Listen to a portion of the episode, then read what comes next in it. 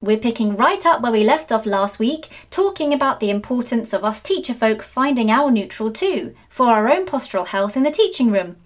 I'm hitting the play button now.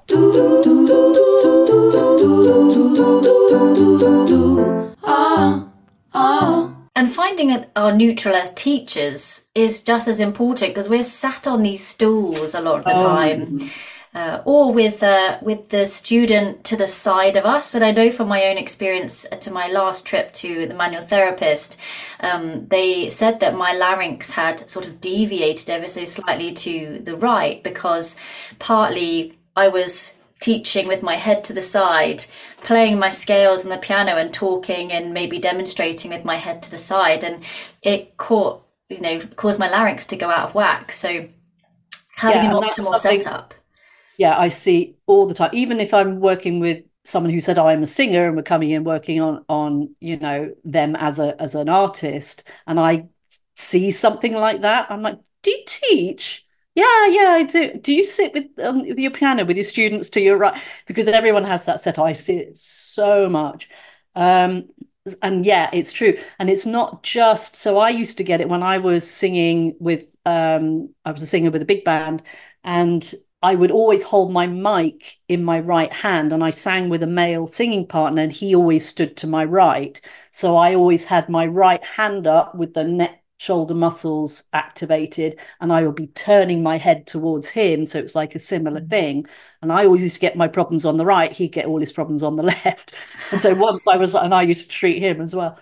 So once I was like, right, let's swap over and do it the other way. I, I couldn't remember my lyrics. I just like it was such a mess. Like because again the nervous system chunks into habitual things and and it completely messed with both of us to the point that after one song we switch switch back again. We were like this isn't working. Um, but yeah, you have to be mindful of those things and and what we also have to be mindful of is you you've experienced the what people call the vocal muscles you know i always laugh at that. It's like then no muscle in the body does one thing. You think that you know creation created these bodies and went these muscles are just for singing. Yeah. the vocal muscles what we call the vocal muscles are part of the postural balancing of the neck obviously. They're also incredibly important for posture. There's there's kind of another rabbit hole with posture but there's something called the stomatognathic system which is a bit of a mouthful uh, but it's to do with so the hyoid is the only um, bone in the body that doesn't articulate at a joint with another bone it is completely suspended in space by um, the sling of muscles. So its positioning is dependent upon the symmetry of tone of the muscles right to left, up to down, um, uh, that attach into it. So if you're constantly shortening the muscles on the side, so if you're turning your head to the right, your hyoid muscles are involved in that motion. And again, as I mentioned earlier, anything you do habitually, the body goes, that's too inefficient to burn a contraction. I'm going to shorten that muscle so that it holds you there. Um, but now you've got more. So you know, one of the things I do with with vocalists when I'm treating is is you know kind of teasing the, the hyoid right to left and feeling which way does it like to go. And if it likes to go left, but it has trouble going right, I know the left muscles are shortened, and I'll say, "Oh, do you your students to your left?" Um, so I always say that the the the body never lies. You know, you can tell no, no, I sit perfectly. It's like no, no, your body's yeah. telling me a whole different story here. Um, so so yes, so we need to be mindful of that. There are ways to minimize it. Turn your rib cage, not just your head, things like that, but also stretch out afterwards. Make sure you're you're unraveling it at the end of the day, and also modeling for students as well. So we there's something called the mirror neurons in our body that we mirror what somebody around us is doing, and particularly if you're a teacher in a position of authority of I'm helping you do this the right way, but you're not modeling good posture, then they're going to be potentially modeling yours. So a good um, quick and easy rule of thumb for checking out your sitting posture, whether it's correct. So typically um, the the trap that most people fall into is that they're tucking their pelvis and sitting in this slightly rounded position. Um, at the base of your pelvis, you've got the two sitting bones. And the clues in the title, you're supposed to sit on them, not behind them, right? So finding those sitting bones, if you uh, bend your knee up with your finger in your sort of glute area, as you bend your knee up, you'll feel those sitting bones pushing downwards they're the point that you should be sitting on. Um, and then that sets up those neutral spinal curves um, above it. And a quick way to figure out, so I do a lot of this with instrumentalists who sit to play, quick way to know whether you're in that neutral position or not is when you, if you sit down in your position, then go to stand up and analyze what you have to do to get up out of your chair. And you might need to, if you're at a piano, you might need to move the stool away from the piano to do this. If you're in that slightly tucked position, sitting behind your sitting bones, and I say to you, right, stand up in one move, you're going to have to like fling your head forward and do a kind of body ripple to get you up out of the chair. You have to do this kind of forward rock, back rock to stand up. So then I say, so if I see people going like heave ho to get up, I say, okay, right, this time I want you before you sit, tilt your pelvis into more of an arch, which we're often thought we, we're not supposed to do. But as you sit, actually break the hip line, tilt back and plant those sitting bones directly down on the stool. Then stand up from there. And if you've done that correctly, you can literally stand up in one movement because your head's mm. over your hips and there's nothing to counterweight to heave you up. So I always say to um, instrumentalists who are sitting, sit down, stand up. If you've done it in one movement, good, you were in the right position. If you had to do a headbutt to get yourself up out of the chair, you were you were tucked and you were under. Yeah. I'm definitely um, a I'm definitely a heaver. Heave ho to get out of the chair. yeah, definitely. So just checking that because it really does, you know, it really stresses the neck and shoulder muscles as well. It makes the journey to the keyboard longer because you've taken your middle of your back further away and then your arms have to go forward. And those trap muscles we were talking about earlier are not only neck muscles, they're also counterbalancing the weight of your arm. So when you when you sit correctly, you might find you need your stool closer to the keyboard so that your arms aren't at a reach. You actually got, ideally, you want your elbows by your sides and just your forearms reaching the keys. Same for a desk setup as well. It's the same, the same deal. Jennie, um, you would absolutely tell me off with the way I sit at my desk. I lit, I push my chair out. I swing the chair forward so it's balancing on its front two legs, ah. and I, my butt is sticking out. I'm in a constant negative practice. you're you're either too much, too little. You want to find just right. Yeah. That might be a metaphor for life, right? Yeah, yeah. I'm either absolutely. too much or too little. I just just right. And speaking of life, I know this was, I guess, about to get deep, uh, but we were chatting before we came on about things like astrology and and frequencies, and how does life show up in the body, like how we were actually really responding to things. And this might be a little bit outside of the vocal coach toolbox, but if somebody is presenting with a particular pain or complaint or vocal symptom, how do we know if the posture is representing that, mirroring that, and and how how does that manifest? Yeah, I had an anatomy teacher years ago who said, Our bodies are a fossil record of everything we've ever done and felt, right? So everything is kind of mapped. It's like our whole story is kind of held in the body tissues and in the way we carry ourselves. Um, and I, you know, see that a lot as, as an osteopath, and I'm also a psychologist as well. So I'm working on psychophysiology. How does our emotional story manifests through the body. And i'm the weirdest person in the by the fact of what i do and what i think because people come to me because they think they've got something wrong like an injury or pain or whatever.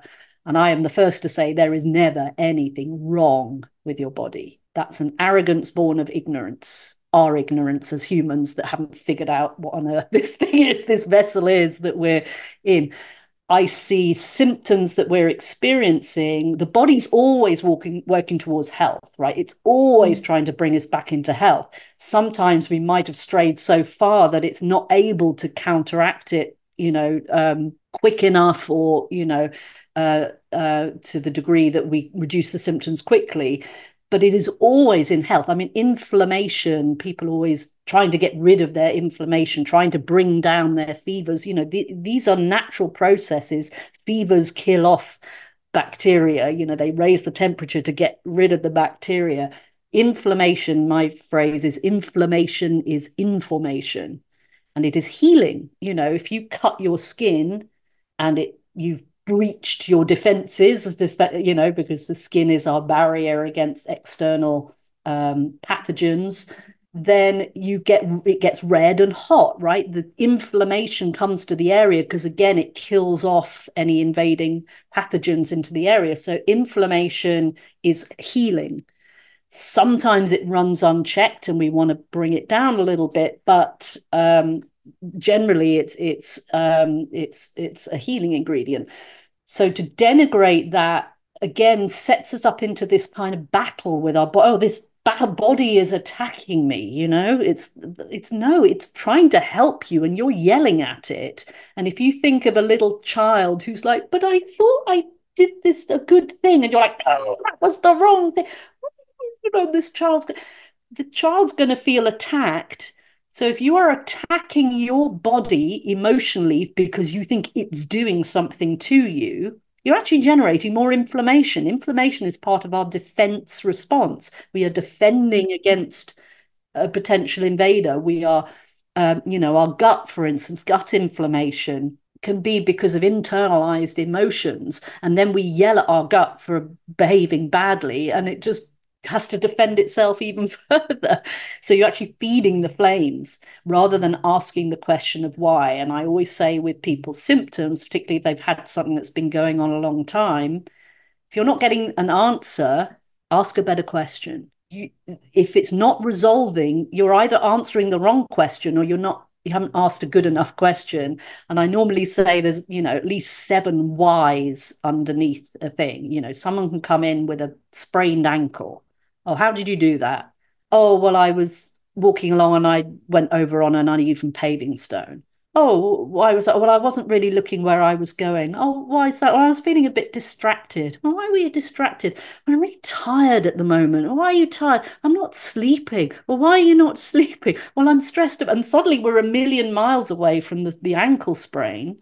But unless you're getting to that, what we call the root cause, you're not going to, you're not answering the right question. You're going, the council didn't fix the paving stone and it's all their fault, you know, um, and we're outsourcing the responsibility.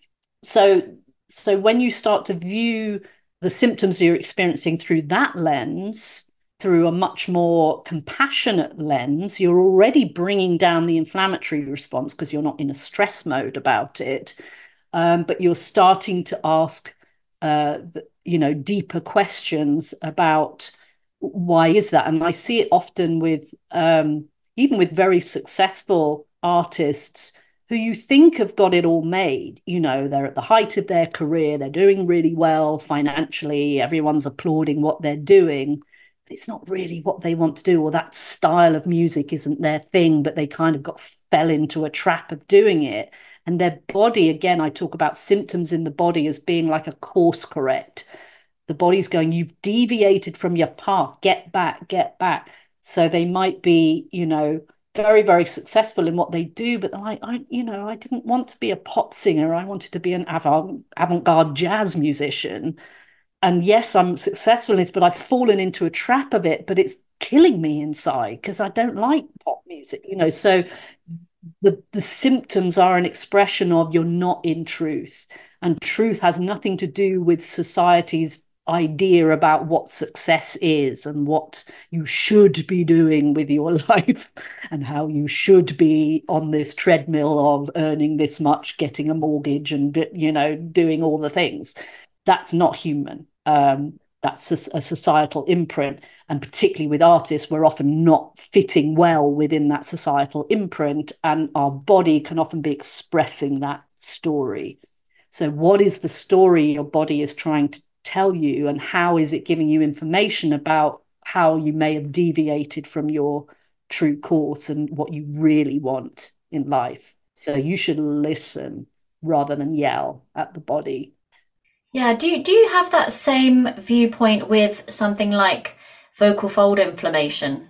Totally. What what it what is the conversation you're not having with somebody? That's how I often again this is like it's you know the voice is such an organic expression. People often say oh the eyes are the window to the soul.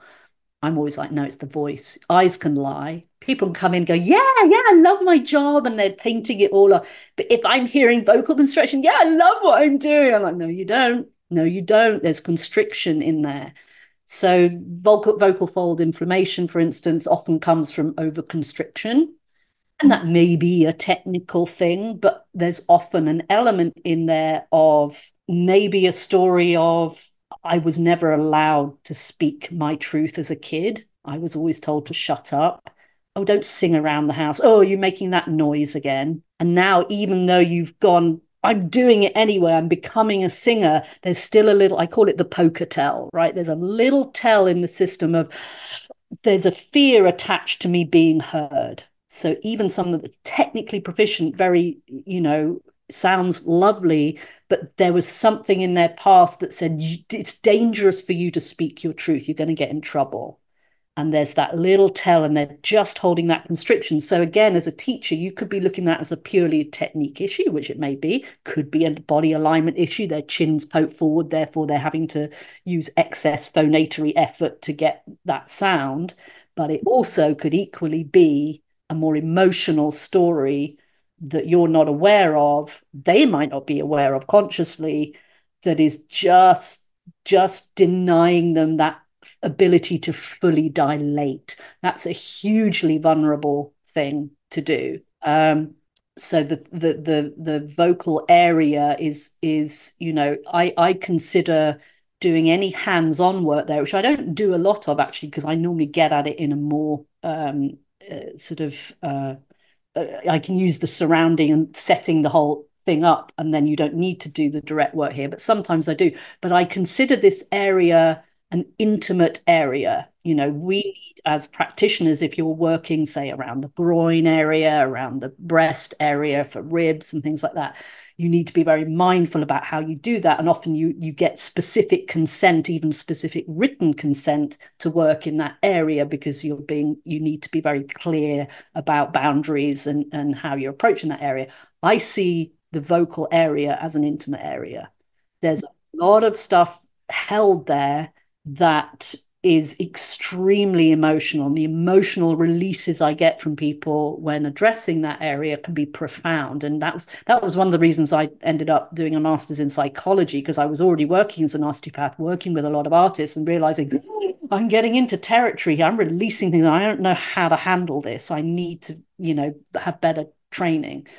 Um, so for vocal area, you know, it's it's there are a lot of people, you know when i'm training i used to train manual therapists you know to do work around the vocal area because it's typically not part of um, a regular osteopath physio's training to work in uh, on the, the, deep neck structures. Um, so i used to teach people how to do it and i would always say to them you know you have to treat this as as an intimate area and it's you know it's there are a lot of people out there who've had very negative experiences of hands around that area or you know or just emotionally not being allowed to be heard. And you're going to be you know dipping into that bucket when you when you go there. So i've kind of developed more of a sixth sense of is this just a mechanical issue why they're having trouble with with you know vocal fold inflammation for instance?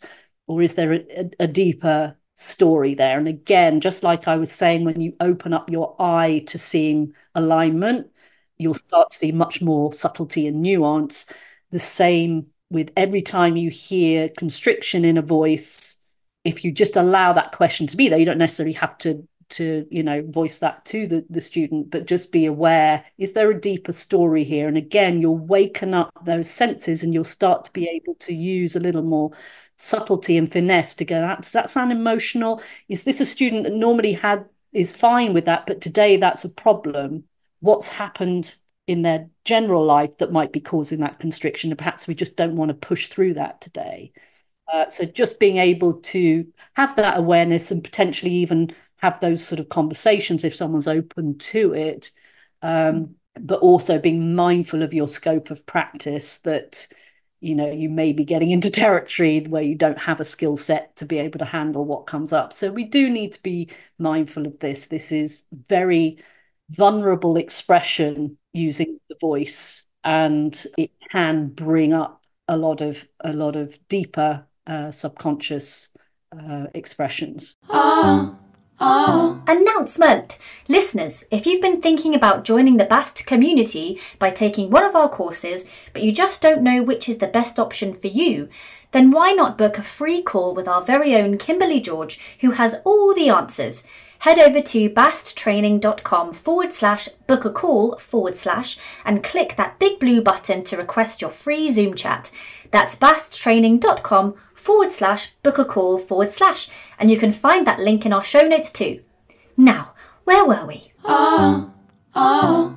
It's just a reminder of how each little section of vocal technique that we look at is packed with more than what meets the eye, maybe. So we're looking at yeah, okay, it might be habitual behavior or lifestyle behavior. It might be that they don't know their point of neutral. It, it, could be the fact that they have a particular medical influence, like a scoliosis. It could be the fact that their shoulders are rounded because they are emotionally impacted by something.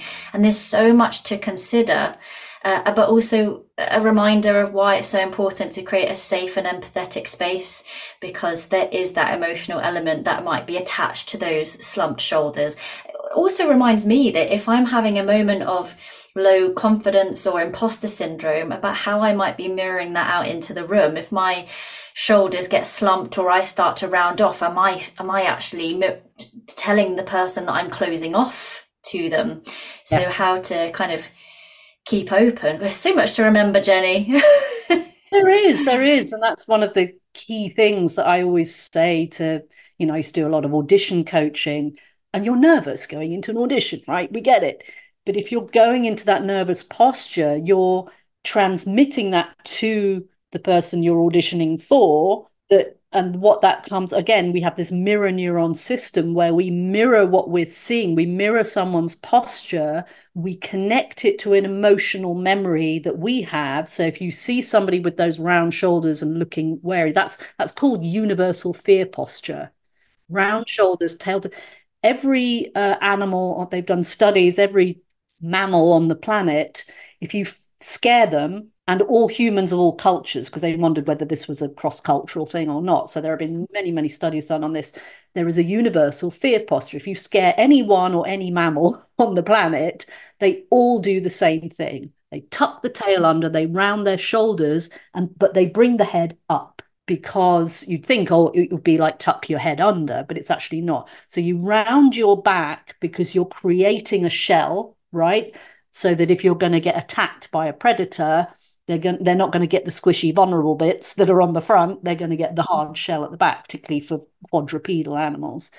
But you bring the head up because all your sense organs are on the front of the head, and you need to be able to see, hear, smell, taste the air to read the environment to know have i got time to run? Do i need to you know to make some decisions?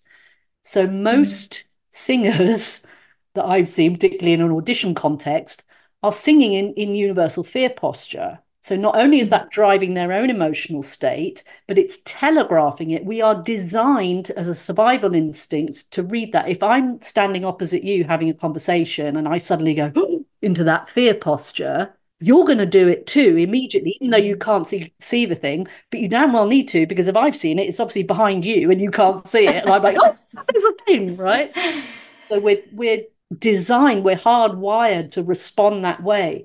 So if you're walking into an audition or even into performance and you've got that universal fear posture, you're literally everyone goes, what, what? There's a thing. There's a thing. There's a monster, right? Mm-hmm. They're not necessarily going to sit there afraid, but they're going to know you're afraid and they go, oh, she's afraid, she's not confident. Do I want an unconfident singer? If she doesn't believe it, why should I believe it? So you've already distanced them. You haven't opened your mouth yet. They've already gone no. Whereas if you walk in in a nice, open, neutral posture, neutral means vulnerable. Vulnerable requires trust from the other person. You're walking in and saying, I'm vulnerable. I trust you.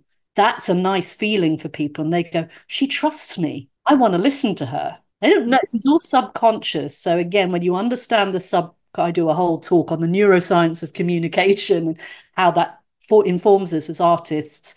Um, that you become, you run the biology of whoever's watching you. So you want to set up a state that's conducive to what it may be. You want to terrify the hell out of them because that's your character.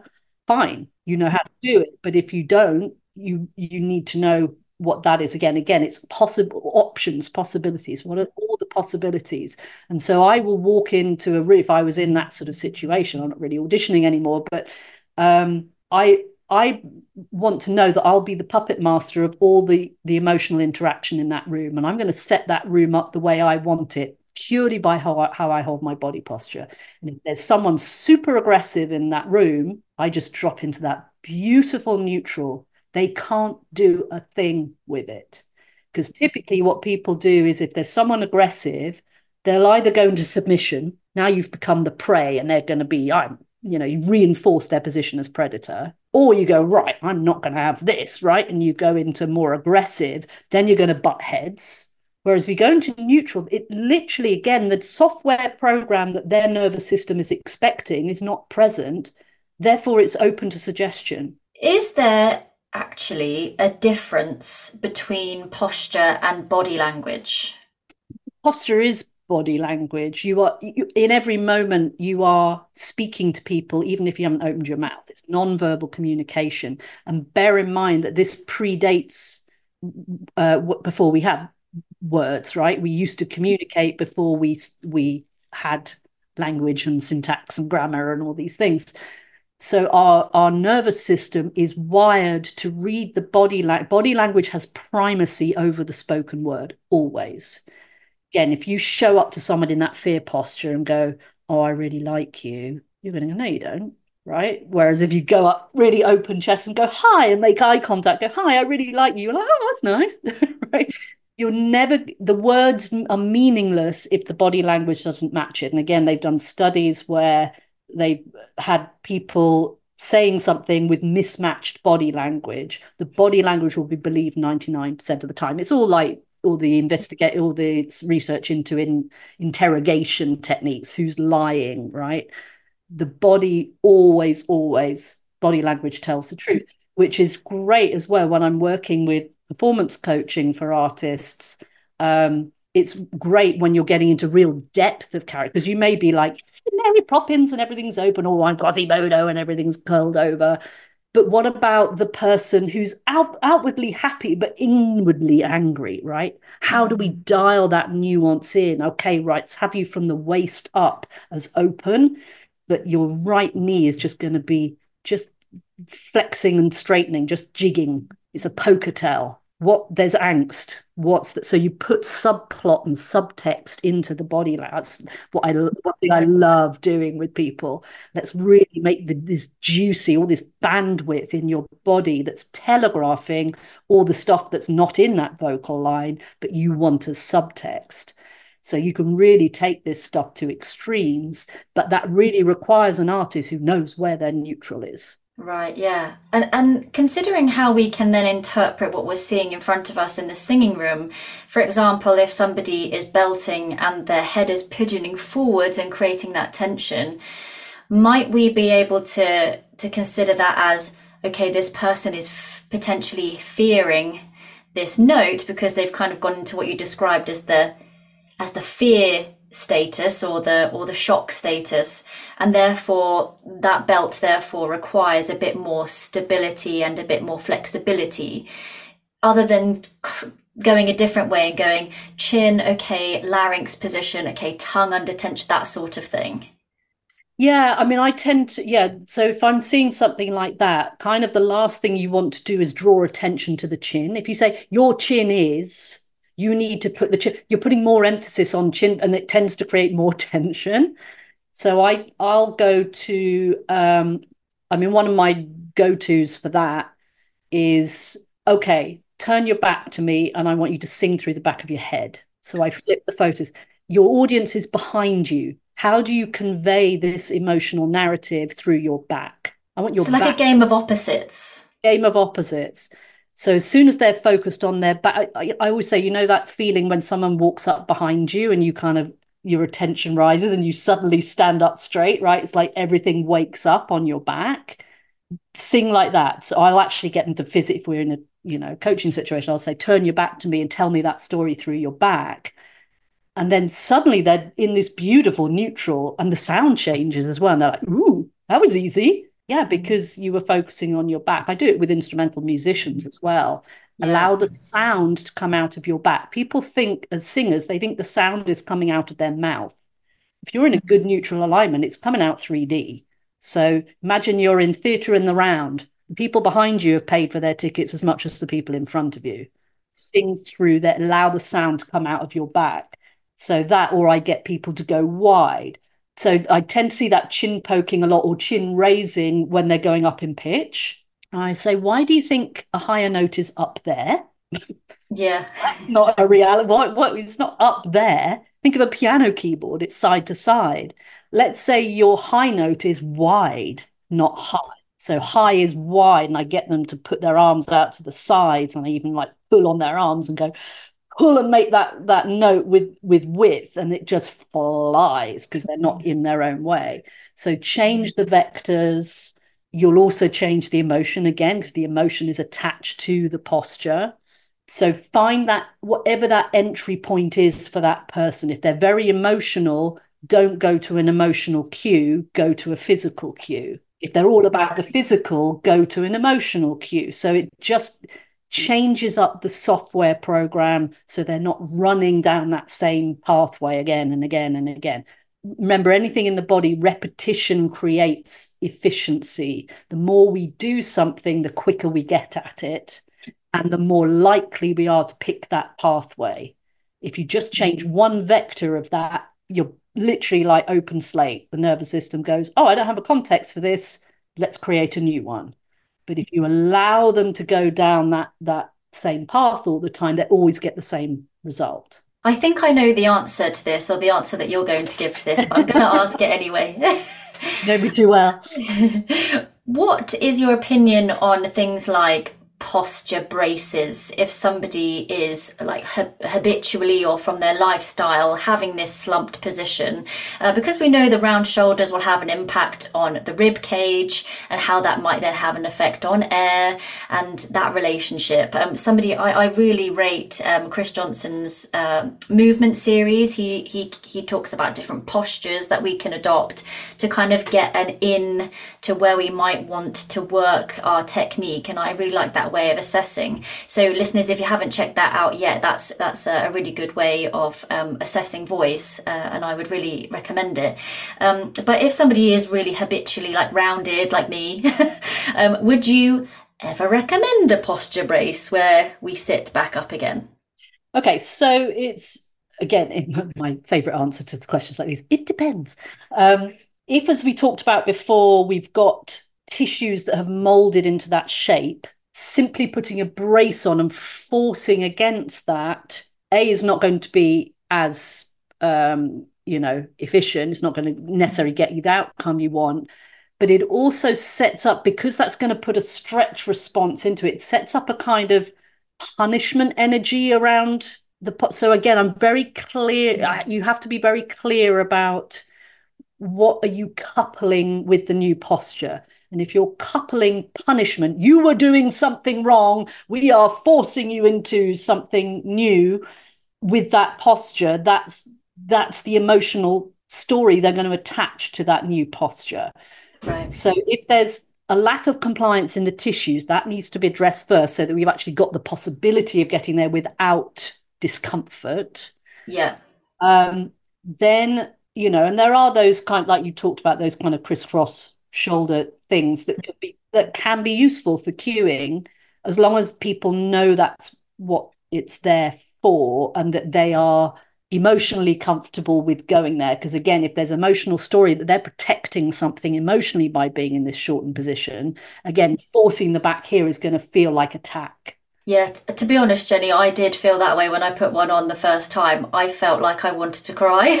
Yes, you I. I didn't feel like i had any emotional like thing to unpack i just felt like couldn't breathe and I felt like get it off me because it, yeah, it, it, felt it's, weird. It's subconscious stories that you might even have no conscious memory of.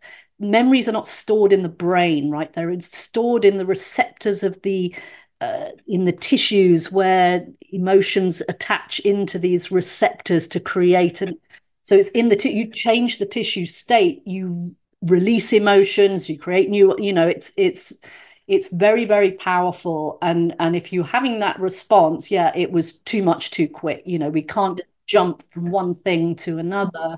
We need to you know start working with this asking questions well why? Well why? Why am i here? And and you just give yourself i know this sounds really weird but i can um you know attest from personal experience this does work eventually. Um giving yourself an opportunity to start listening to your body and asking the questions. So I have a practice every night before I go to bed. I lie on the foot of my bed and I say, okay, your forum.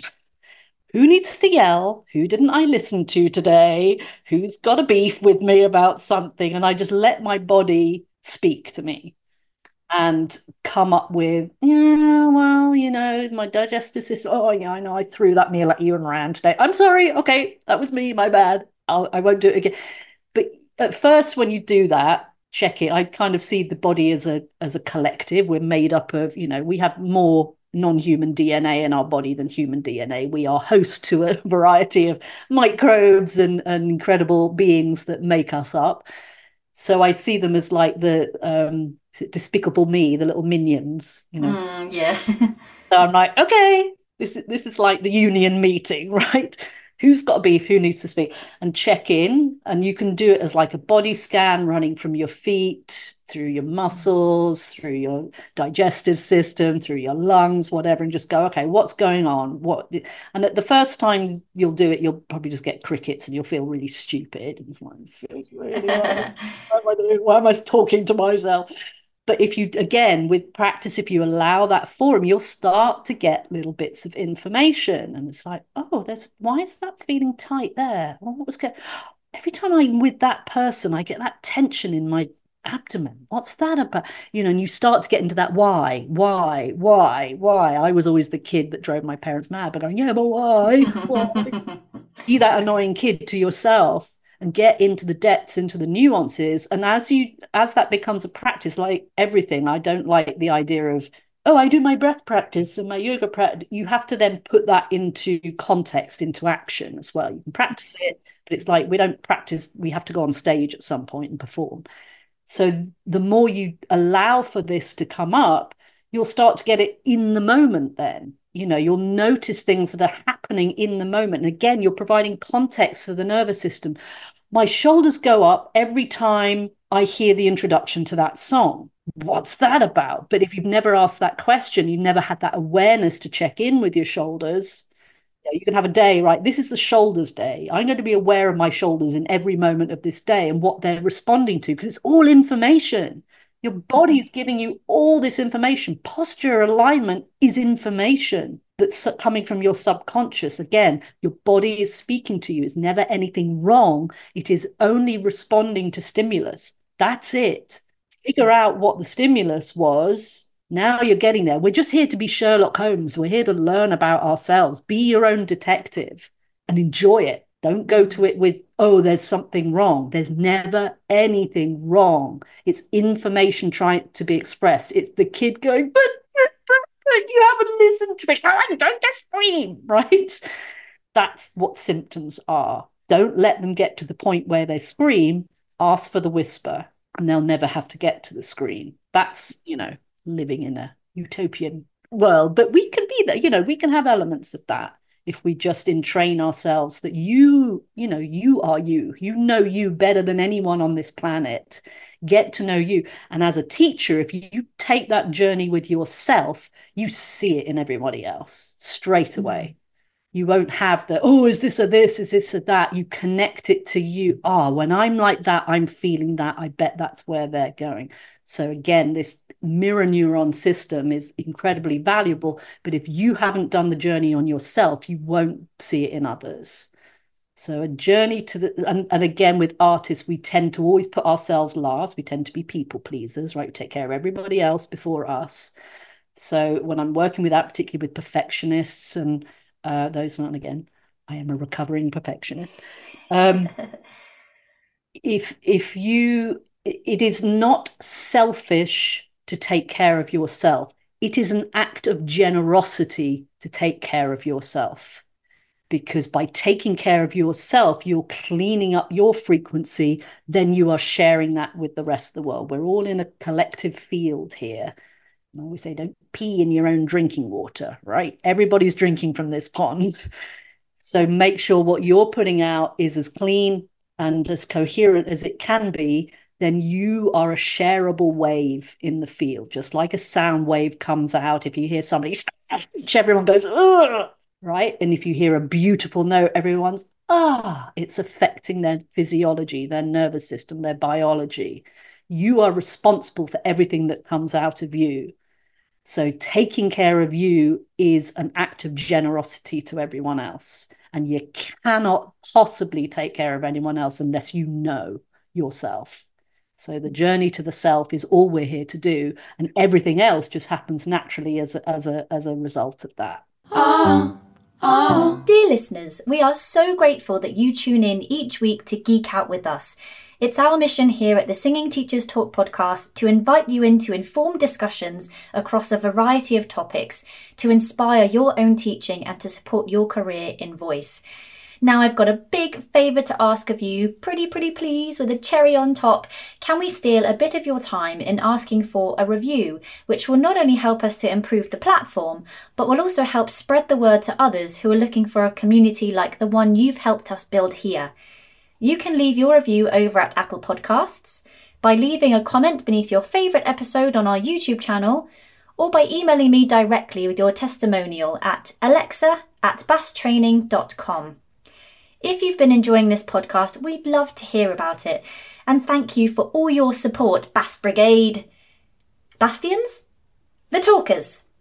Yeah, I'll work on the name. Oh, oh as ever, I could always talk to you for hours and um, would love that. And we are so lucky that you've you've come back on for a third time because we have two other podcasts with you. The first one was all about integrating the musical theatre disciplines, teaching singing to dancers, um, and the second one last year actually was about anatomical efficiency for instrumentalists and singers who uh, play an instrument simultaneously. So uh, all of these conversations interlink quite nicely. Uh, so thank you so so much. And where can we follow your work and and keep in touch with you? Yeah, well, best place is my website, which is jenniemorton.com. Um, and I have a subscribe to my newsletter thingy when you when you go to the website, and that I'll that'll keep you up to date. I'm not, I don't send things out every week by any means. It's like often could be six months doing newsletters, but uh, but anything that I am doing will be on there. Um, and I am just in the process of setting up for any dancers that might be listening um, an online Patreon community for everything dancer health. And but there will be some musical theatre stuff in that as well. But um, I w- my plan is that once I've got the dancer one up and running, um, I will then be doing one for musicians and vocalists as well. And it's going to, the dancer one is called the Embodied Dancer Health Hub. And then it'll be the Embodied Musician Health Hub and uh, grow it from there. But it'll basically be online weekly video content on all things dancer health, vocalist health, musician health. Finally decided to create an archive of all the all the stuff I've got. So Amazing. Well, there's no doubt that I'll be badgering you to come on again at some point. So thank you so much. It's been such a pleasure, Jennie. Thank you so much. You're welcome.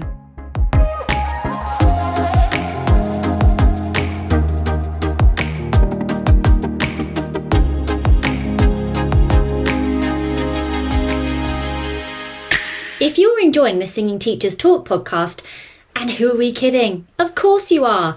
Share the love by giving us a ahem, five star rating and leaving a comment. Just head to the Singing Teachers Talk main page on the Apple Podcast app and scroll to the bottom to click Write a Review.